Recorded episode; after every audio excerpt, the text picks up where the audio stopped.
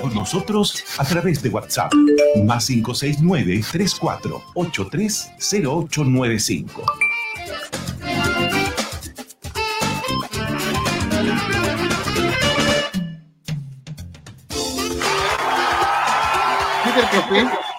a través de Radio Valparaíso, un día espectacular, una vez más acá en la zona costera, muy agradable la, la jornada, pero a tomar todos los resguardos, estamos en medio de la pandemia, aumentan los contagios, hay que cuidarse más que nunca, no confiarse, eh, celebrar en familia, grupos pequeños, no tampoco volverse loco por, por no poder eh, salir a, a revolverla de mayor forma. Twitter Café, de Radio Valparaíso, nuestro, nuestro querido eh, amigo, colega Héctor Sandoval, nos manda una fotografía, cinco kilómetros de taco para ingresar a Valparaíso, por eh, la ruta 68, Santos Osa.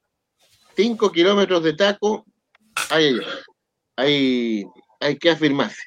Twitter Café, Radio Valparaíso, los lunes a esta hora, eh, nos acompaña Pedro Huichalaf Roa en este espacio de los ciudadanos conectados. Pedro, ¿cómo estás? Muy buenos días. Muy buenos días, Mauricio. ¿Cómo estás, Pablo? Acá estamos, como todos los lunes, eh, conversando de estos temas, eh, generando primicias, informando y, bueno, colaborando con el tema de hoy en día de tecnología. Oiga, Pedro, hace una semana exacta estábamos conversando sobre este tema del Banco Estado eh, y todo lo que ocurrió allí. Y usted ha eh, dado entrevistas en diversos medios. Ayer estaba en, eh, en 24 horas, TVN. en fin, hablando de este tema, entendemos que lo han citado también a, un, a una entidad, a una reunión importante. han pasado siete días. ¿Cuál, ¿Cuál es el panorama sobre este, este caso tan grave ocurrido, Pedro? Sí, bueno, eh, tal como lo conversamos el, lunes pasado, y, era, era muy cercano al, evento mismo, porque en, definitiva esto afectó al Banco Estado el día sábado y domingo, eh, vimos y, mencionábamos eh, de qué podía tratarse y efectivamente los antecedentes acompañaron lo que nosotros dijimos el día lunes, es decir, hubo una intervención eh, de un tipo de malware que secuestra información, encripta, en definitiva eh, no, no, no afectaba las cuentas corrientes ni los, las cuentas, de, en este caso, de los usuarios, pero sí afectaba los sistemas internos del banco y eso hizo como efecto que, por ejemplo, todas las sucursales tuvieron que estar cerradas el día lunes y después progresivamente empezaron a abrir. Eh, no sé si hoy día están todas abiertas, pero eh, tenemos eh, visualizado que fueron más de 13.000 computadores dentro de los bancos Estado que fueron infectados y eso significa una, una, acción fuerte, porque en definitiva hay unos tiempos de respuesta que fueron adecuados. el presidente del banco salió con un discurso demasiado exitista desde mi punto de vista, porque en definitiva decía, lo contenimos, hay una contención, hay medidas que tomamos, pero eh, hay que pensar que todavía los efectos se está viendo para la ciudadanía y también que hay que analizar respecto al tema de la información que fue encriptada, que tengo entendido que va a tener que ser toda eliminada y vuelta a, instalar en los respaldos en la medida que existían respaldos y si había información que no estuvo respaldado se va a perder. Entonces hay que ver eh, el daño que, se causa tanto al desarrollo, pero también es lo que yo mencionaba, implica tener una cultura, implica tener alerta y un trabajo ecosistémico, porque esto le puede suceder eh, a cualquier otra institución, y no tan solo bancaria, sino que puede ser empresas de retail, de empresas de telecomunicaciones, eh, eléctricas, e incluso a personas de pie. Siempre la misma recomendación, porque según lo que se informa, presumiblemente ingresó a través de un correo electrónico, el funcionario hizo doble clic e instaló este malware que se autorreproduce como, como el virus, que es eh, como el coronavirus, donde hay un infectado y empieza a generarse una masa de gente infectada, eh, tiene la misma síntoma, eh, síntomas y, y, efectos. Así que el llamado siempre a nivel más ciudadano a tener cuidado, no ver, o sea, ver, analizar los correos que recibe, no compartir información falsa y tener cuidado con sitios o suplantaciones de sitios, eh, que es el concepto de phishing. Pedro Huchalaf nos acompaña en Ciudadanos Conectados, Twitter Café, Radio Valparaíso. Pablo. Oiga, Pedro, quiero que me saque una duda.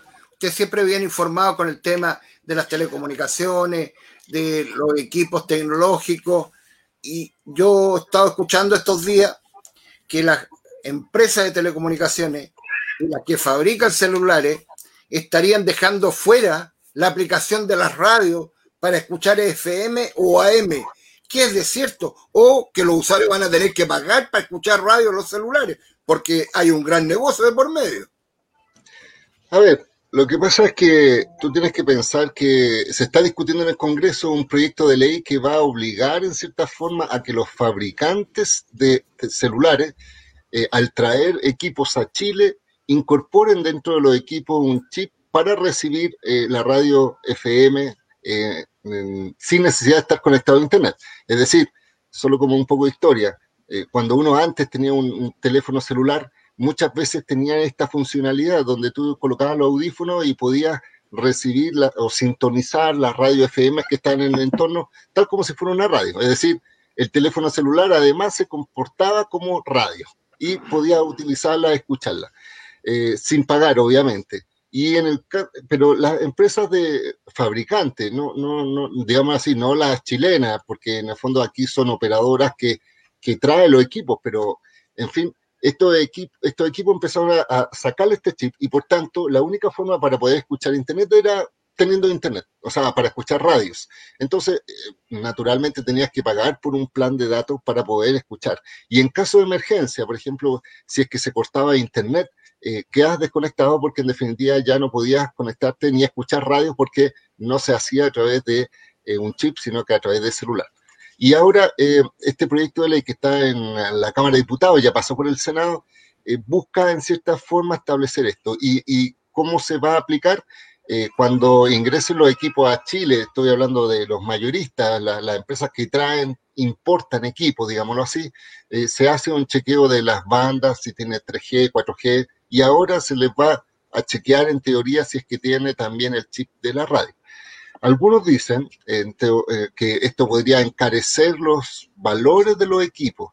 Eh, otros dicen que en definitiva eh, es un tema de, de, habilitarlo, pero no es tan simple. La verdad es que yo siento que hay que tener ojo en eso porque efectivamente los teléfonos son o para hablar por teléfono y navegar a Internet o son equipos para radio. Entonces, probablemente es una forma de complementar la recepción de radio de tal forma que los que están escuchando ahora la radio Valparaíso a través de su equipo de radio tradicional en el auto, también lo puedan hacer escuchándolo en el celular.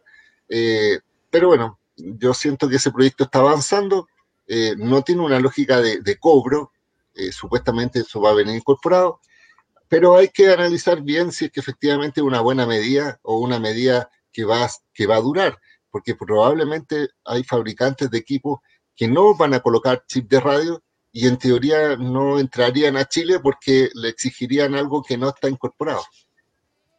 Sí, correcto, Pedro Huichalaf, abogado, ex subsecretario de Telecomunicaciones, nos acompaña acá en el Twitter Café de Radio Valparaíso, en este espacio donde hablamos de tecnología, ciudadanos conectados. Eh, Pedro, tú eres académico, eh, tú dictas clases también sobre estos temas, temas de la ciberseguridad. Eh, para nadie es un misterio que eh, muchas cosas han cambiado con esta crisis, con esta pandemia. Una de ellas, el tema de la formación, la educación. tú que tienes contacto con académicos, con gente de la tecnología, este tema de la virtualidad en la educación, estas clases por medio de videoconferencias, llegaron para quedarse, Pedro, según tu opinión. ¿Cuál es el impacto de este capítulo de la crisis en lo que se nos viene, si uno pudiera proyectar el tema educacional en un mediano plazo? Mira, hay que eh, diferenciar, porque una cosa es la implementación de este tipo de tecnologías y el desarrollo de la educación a distancia a nivel formal, digámoslo así, Estamos hablando de colegios, universidades, centros de estudio, donde en definitiva, al, menos la pandemia lo que ha hecho es un gran un transformador digital, un acelerador, digámoslo así. Entonces esto fue mucho más, eh, eh, genera un mayor impulso y obligación, y es por eso que efectivamente yo siento que eh, han tenido muchas organizaciones que esforzarse y también han cambiado los hábitos de, estudio y los hábitos de aprender. Y siento que esto está para quedarse, es decir, va a cambiar esta metodología, van a haber más universidades o centros de formación online, ya va a ser más natural porque antes uno decía, bueno, tengo un título porque hice un curso online en cambio, yo hice otro presencial y en teoría uno podía decir, yo le tengo más fe al presencial porque el de online no, no, no creo que tenga la misma calidad. Y, y, es así, eh, avanzamos. Imagínate que en mi caso yo hago clase en un magíster en seguridad de la información y el año pasado me tocó hacerlo presencial y ahora online y cambia la dinámica de hacer las cosas, incluso las pruebas y todo, pero yo siento que es la forma que tenemos que avanzar. Pero por otro lado, también hay que mirar muy bien lo que ocurre en los en la escuela y uno de los grandes problemas que nosotros siempre hemos mencionado es la brecha de desigualdad de acceso a Internet también que existen dentro de las escuelas. De hecho, hoy día eh, salió un artículo eh, en el diario, eh, en uno de los diarios, donde habla justamente de, este, de esta nueva problemática, porque en definitiva incluso hay un estudio del Ministerio de Educación que detectó y realizó análisis respecto a la forma en que los estudiantes acceden y se dan cuenta en que algunos eh, tienen una muy buena eh, penetración de acceso a Internet, de buena calidad, por tanto tienen buen acceso, pero existen un gran porcentaje de estudiantes que no tienen conexión en sus casas. Por ejemplo, respecto a casa, eh, casi el cincuenta y tanto por ciento tiene solo conexión, entonces hay un cuarenta y tanto por ciento de la población que no tiene acceso fijo, digámoslo así, tiene acceso a través del celular pero es muy distinto estudiar, navegar y hacer acciones por el celular que hacerlo obviamente en un computador. Y este problema genera eh, efectos tanto en el aprendizaje, en los educadores que tienen que, ver otro tipo de herramientas, y es por eso que es muy importante que haya una política transversal, es decir, no tan solo pensando en eh, la educación propiamente tal, eh, en la formación del capital humano, en la adecuación que los docentes en este momento tienen que realizar eh, hasta mentalmente, cambiar su estructura de forma de, presentar eh, la educación, sino que también pensar en los estudiantes, en, el, en los jóvenes, en los que están realizando teletrabajo. Y es por eso tan relevante que hoy día, cuando se está hablando de una licitación de 5G, eh, salgan todos los actores apoyando una medida que el gobierno sacó, que fue esto de las contraprestaciones, es decir, de buscar que zonas rurales se queden, que, podían beneficiarse con, este, con esta conectividad, no lo está haciendo. Así que yo siento que efectivamente es un desafío eh, para todos, pero este es un desafío que va al final eh, ser permanente, así que hay que adecuarse a estos nuevos estándares de educación, de recepción. Alguien dijo por ahí, yo me, yo me, igual que yo, eh, yo me crié yendo a, para, cuando estaba en el colegio, yendo a la biblioteca, sacando Icaritos, esperando los suplementos de los diarios, que era nuestra forma de acceder a la información. O sea, bibliotecas públicas, yo, yo, tenía que ir eh, especialmente a buscar libros y revisarlos, eh, esperar que los desocuparan. En cambio, ahora es totalmente distinto y obviamente la forma de enfrentarse, donde la gente incluso ya no está leyendo tanto, eh, eh, tiene un concepto más visual, eh, quieren lo más reducido posible, quieren el resumen del resumen del libro para poder avanzar. Así que es, un escenario complejo. Está como el video del paso a paso para el 18. sí. Más que... Y, de hecho, Mauricio, las últimas estadísticas de YouTube señalan que los jóvenes entre 15 y 18 años, la gran cantidad de información que consumen en YouTube es más bien no tan solo música, sino que tutoriales. Es decir, los jóvenes hoy día estudian y aprenden gracias a tutoriales. Esa es la forma dinámica que están tomando para poder eh, avanzar en esto. Entonces es un desafío. Pero ahí los voy a dejar al Masterchef Ramírez. Sí. El Masterchef. Oiga, oiga, pero tengo que preguntarle esto, porque eh, usted es un hombre que, que se mueve muy bien en el tema tecnológico, pero también es un hombre de, la política. Es un hombre del Partido por la Democracia. Eh, y el otro día salía en la portada de un medio eh, las dos cartas que supuestamente competirían por la alcaldía de Viña. Osvaldo Ruti, actual diputado, y Rodrigo González, actual diputado. Eso ha generado muchos comentarios en las redes de, respecto de que aquí no hay ninguna renovación. En fin, está, está el trámite también sobre estas inhabilidades también que sigue su curso. Hay que ver qué pasa, pero, ¿cuál es su opinión, eh, Pedro? A ver, eh, bueno, en primer lugar yo creo que eh, hay actores políticos que obviamente están interesados en seguir ejerciendo poder democráticamente adquirido, pero en el fondo es tener presencia y sienten que, que son vigentes y que han contribuido.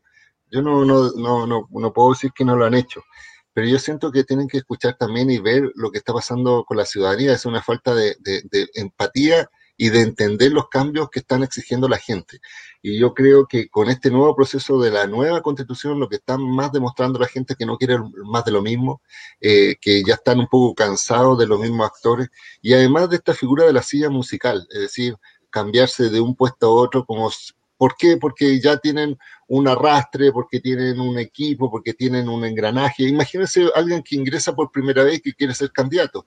No tiene la experiencia de campaña, no tiene la experiencia de cómo abordarlo, cómo acercarse, cómo convencer. Pero yo siento que eh, pedir no hay engaño. Y si estos eh, diputados tienen la intención, en primer lugar tenemos que ver que en este momento no lo podrían hacer por los conceptos de inhabilidad porque están dentro de su cargo y obviamente las elecciones exigen eh, que no estén eh, en un cargo dentro de un año anterior. Tendrían que una suerte de renuncia, pero eh, hay una figura bien rara porque en la Cámara de Diputados no, no, uno no puede renunciar como diputado a menos que causa una inhabilidad. ahora se está discutiendo si es, que, si es que se deja sin efecto esa inhabilidad. siento que eso es un nuevo acomodo de los políticos y yo siendo parte de un partido político, al menos internamente he mencionado que eso ya no es sustentable y siento que la gente en este momento está más, cada vez más informada, cada vez eh, eh, ve eh, que hay personas con capacidad de ejercer esta renovación, pensando además que si vamos a tener una nueva constitución, que esperamos, e invito a todos a que hagan ese acto de ir a votar, eh, y si eh, van a votar por el apruebo, lo hagan por, por esta asamblea constituyente, digamos así, 100% elegida democráticamente, vamos a necesitar parlamentarios para una nueva constitución. O sea, nuevos parlamentarios para una nueva constitución, otra mentalidad. Porque en definitiva el problema es ese, que cuando uno está permanentemente en un estado favorable, cómodo, no quiere dejar esa comodidad. Y siento que en definitiva hay que, eh, eh, eh, tiene que generarse espacio. Y también hago un llamado a que la gente que esté interesado en participar, que lo haga. Es decir, desafíen a las actuales autoridades que están presentando algún proyecto de continuidad para darle diversidad a este ambiente. Muy bien, Pedro. Estamos cerrando ya el Twitter Café de hoy con eh, Pedro Huichalaf acá en este espacio de tecnología. Pedro, antes de irnos, entiendo que eh, va a participar en una comisión en un grupo muy importante. Sería bueno comentarlo. Sí, bueno, lo que pasa es que como siempre sucede, estoy eh, siendo invitado a debatir de temas. mañana voy a participar en un encuentro de la NEPE, que es una organización de estudios estratégicos y políticos donde hacen proyecciones más bien con gente del mundo geopolítico, digámoslo así, no, política de política pública internacional, eh, porque están muy interesados en lo que está sucediendo respecto al 5G, no como tecnología, no respecto a mejor velocidad, sino que el impacto que puede generar, por ejemplo, una dependencia tecnológica a un país, el hecho de que estemos insertos en un mundo, qué relaciones internacionales existe. Imagínense que ahora eh, Donald Trump había prohibido a TikTok eh, continuar y estaba forzándolo a vender a una empresa norteamericana y resulta que intervino el gobierno chino y está diciendo no va a vender bajo esa modalidad y al final eh, se genera todo un conflicto económico, geopolítico, por una aplicación, cuando detrás de eso es, esta mirada, eh, como yo les digo, más política de posicionamiento. Pedro Huichalaf Roa, gracias por acompañarnos. Abogado, es su secretario de Telecomunicaciones. Hasta pronto, Pedro. Feliz 18. Cuídese mucho. Igualmente para ustedes. Muchas gracias por la invitación y nos vemos eh, cuando corresponda. No sé si el próximo lunes, pero bueno. El próximo lunes, claro. El aniversario de la radio. Así es. El aniversario de la radio, correcto. Vamos a estar en contacto allí. Eh, hasta pronto, Pedro. Gracias. Nos vamos. Ya vienen las noticias de la hora con Roberto Tapia. Telmo Aguilar, luego con Dimensión Latinoamericana. Y por supuesto a las 13 horas, frecuencia informativa central, con la conducción de nuestro colega, el periodista Marcos Sepúlveda. 16 horas, Mañanas de la Historia con Sergio Cavieses. 17.30, Luz Verde con nuestro colega Claudio Mardones, periodista y sigue en sintonía de Radio Valparaíso. Nos reencontramos mañana a las 9 a.m. en otro Twitter Café. Gracias Fernando Feña Quiroga, Camilo González, en la sala de control. Pablo Ramírez, cuídense mucho, hasta pronto. Chao, chao, nos vemos. Un abrazo a todos.